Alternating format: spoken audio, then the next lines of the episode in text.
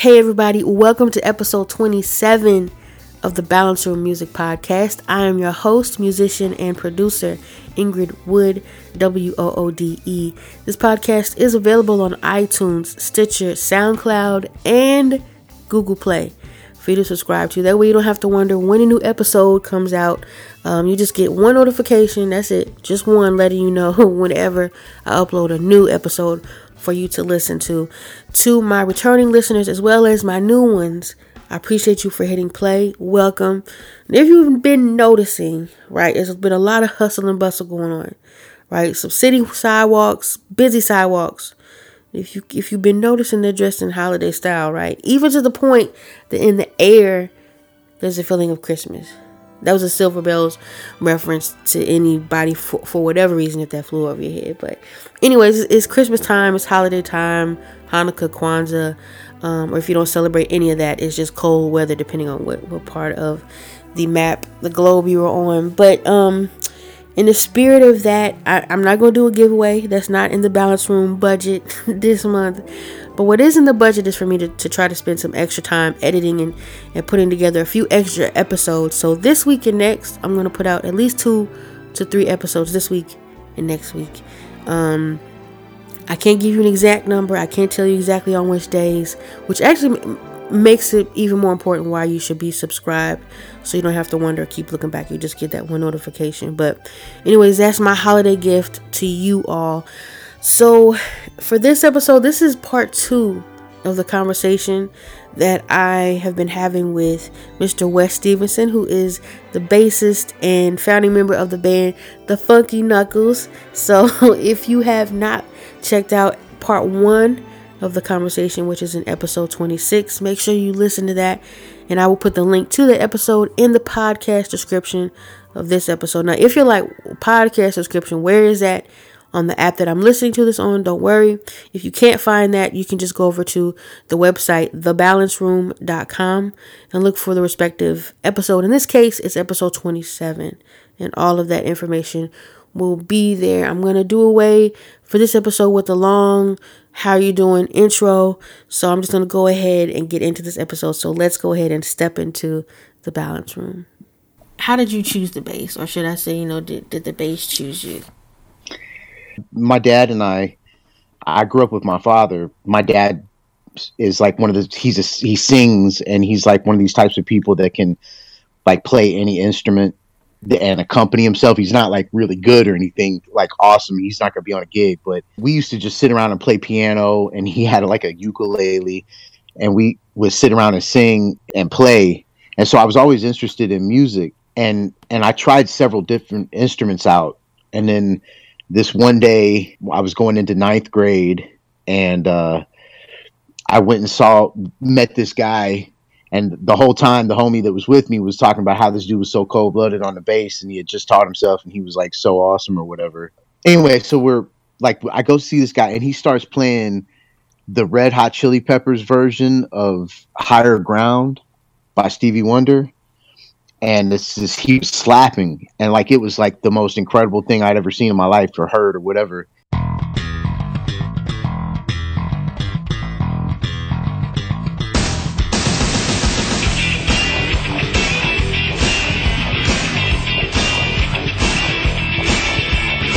and I was like, oh, dude, I got to do that. That's you know, and so from that point, you know, I wanted to get a bass, and and at my church on Wednesdays we had I went to a Baptist church, and we, we uh, you know, on Wednesdays they had um family dinner night. You know what I'm saying? So so I'd eat my food real quick and go into the church because they had a bass in there, and I would play the bass and the drums, and I spent about equal times on both. But like it was weird. It seemed like not that I was like super good or anything, but like as soon as I touched the bass, man, I was able to kind of play it and it made sense. Do you remember the uh the first bass that you that you got? Yeah, I do. yeah, I do. It was it was a it was a really crappy uh Memphis P bass and uh um the strings were like four feet off the fretboard and uh, I didn't have an amplifier for about a year and a half. So I would sit in the bathroom and put the the butt. I'd you know not to not to sound gross, but I'd sit on the toilet and I'd put the butt end of the bass up against the wall, and it would vibrate through the wall, and it kind of amplified it. And uh, you know, I mean, I obviously didn't always play it in the bathroom, but I mean, like you know, I would do that, and uh, um, yeah, yeah, it was a really crappy bass, but you know, it served its purpose. Okay, I'll just go into Funky Knuckles. So first, I want to know where where did the name Funky Knuckles come from? uh, well, like the band was started with me and Cedric Moore on the drums and Caleb McCampbell on the keyboards. And when we first started, we we just and ever since we've been playing together outside of our church, we've had like a residency where we play once a week. It's been at different spots, but we've always had that. And uh, when we first started, we didn't have a name or anything. And so like every week we were like a different name and we're all like really goofy guys. So we came up with like, you know, one was like the funk soldiers.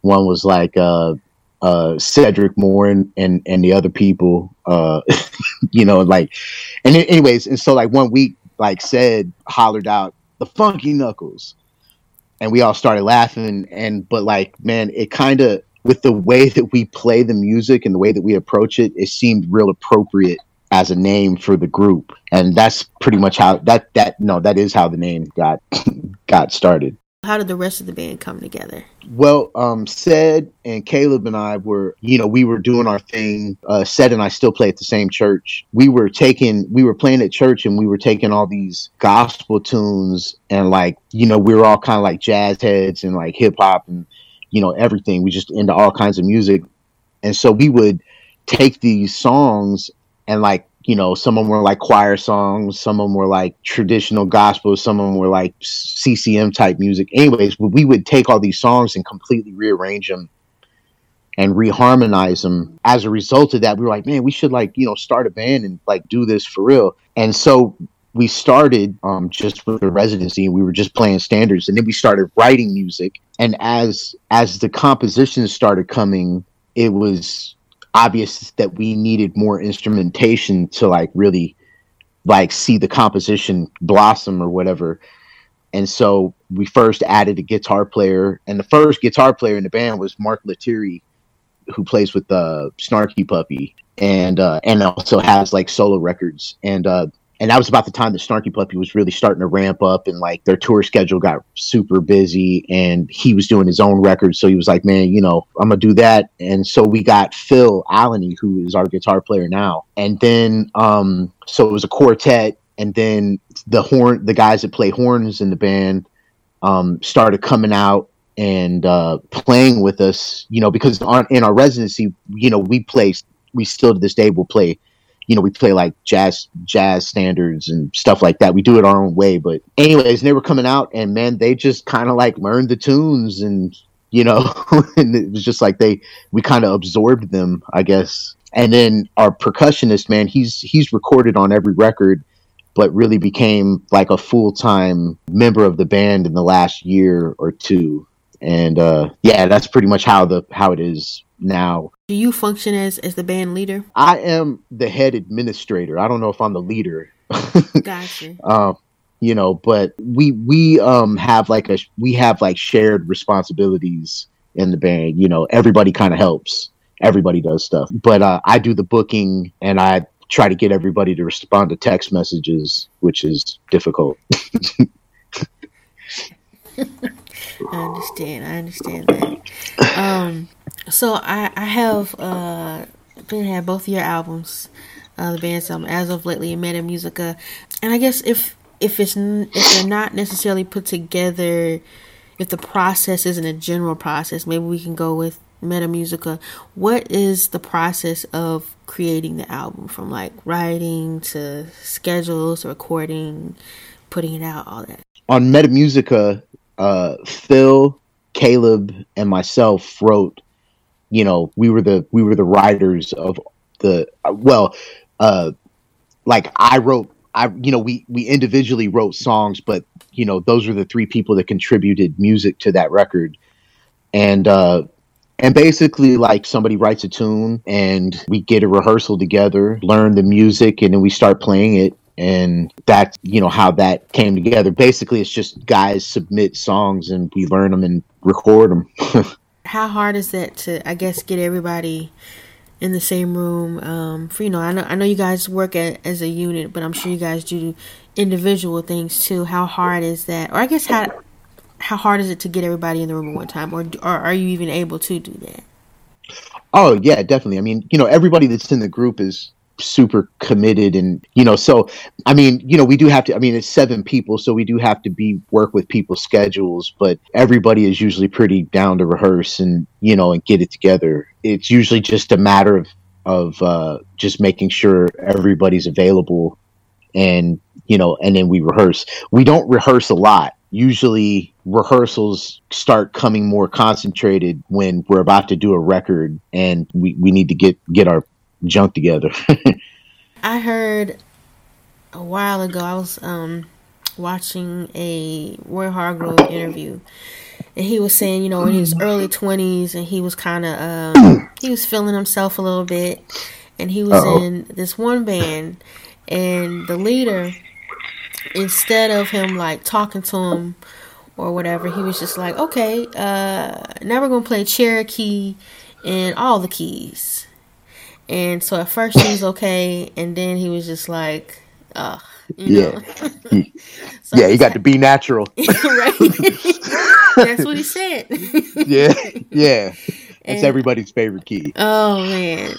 And uh I guess so I say that to say has there ever been a moment probably clearly when you were younger where um you know, where you had an OG musician kind of school you without necessarily talking to you, where you learned like a valuable lesson?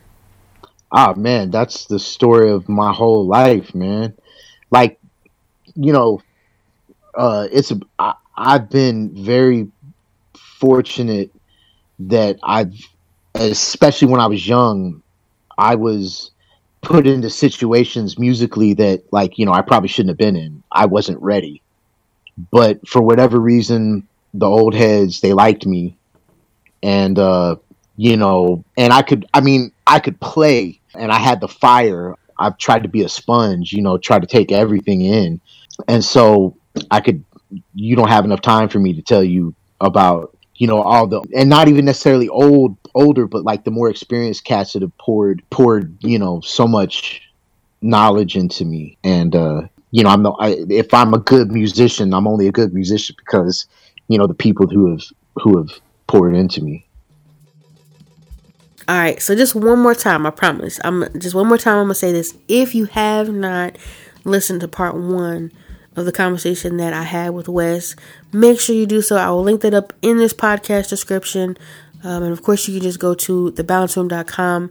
And I think earlier I said you can check out episode 27, but really all you need to do for part one of this conversation is go to episode 26. That's part one. So this right here is 27. Just backtrack one for uh, episode 26 to listen to the first part of the conversation that I had with Wes. Now, I do have one question that I need you all, my listeners, to answer for me. Uh, I need your opinion. So, do you all prefer me to put out weekly episodes as I have been doing, or would you prefer me to do put out episodes twice a month? So, you know, is once a week too much? And do you want me to dial it back or, or is once a week just enough? Now, if it's not enough, um, I apologize. I can't put out any more than one a week. I know I'm doing something a little different for the holidays, but on a on a consistent basis, you know, which one do you prefer? Let me know, uh, weekly or twice a month. And you can find me on any social media platforms, uh, Twitter, Instagram, Facebook. Just look up the Balance Room and you can say it on there or you can just shoot me an email to ingrid at thebalanceroom.com i-n as in no g-r-i-d i-n-g r-i-d at thebalanceroom.com and let me know i always appreciate your emails honestly. I love when i get those notifications that i have an email um, from you all for the balance room not like I get a ton of them, but I'm just saying I, I appreciate them. Um, I read all of them and, and, respond to those that need to be responded to. Also, do me this this one last thing. Uh, if you see that share icon on your app, hit that for me. And it doesn't matter if this is your first time listening to the podcast, and especially if you're a returning listener. But if you like this podcast, um, hit that share button for me because I'm I share this with you. I enjoy these conversations that I have. Um, and I try to make you know I try to make sure that, that I, I record them and, and, package them and edit them in such a way that uh, is pleading pleasing to your audible palette, right? And although these these po- although this podcast is free for you to listen to as it should be, it's not necessarily free for me to put together. Um, so all I ask is that if you like it, if you don't like it, keep it moving. You know, uh, everything's not for everybody, but but if you do like this podcast, do me that favor and hit that share button and and share it with folks because you know these conversations that that I have with other people, I take value from it, and I hope that you guys take value from it, and somebody else that that you know may need to hear these conversations as well. So again, hit that share button on your app. All right, Wes, I appreciate you so much for accepting my invitation into the balance room. This song that you are listening to right now is called Moorish and it's off of the Funky Knuckles latest album that they put out a couple months ago. And again, the album is called New Birth. Until next episode, this is your host, Ingrid Woode. Take care, God bless, and stay balanced. Uh, take one, I guess. Um, uh, hi, I'm Wes. I play bass in the Funky Knuckles. Um, and I'm on the Balance uh, podcast talking too much. it's okay. okay. Hey, this is Wes from the Funky Knuckles, and you are listening to the Balance Room music comp. God, dog. Almost. The, the nah, my my uh, lips go faster my tongue does. Take 15. Hey, this is Wes from the Funky Knuckles, and you are listening to the Balance Room Music Podcast. Perfect.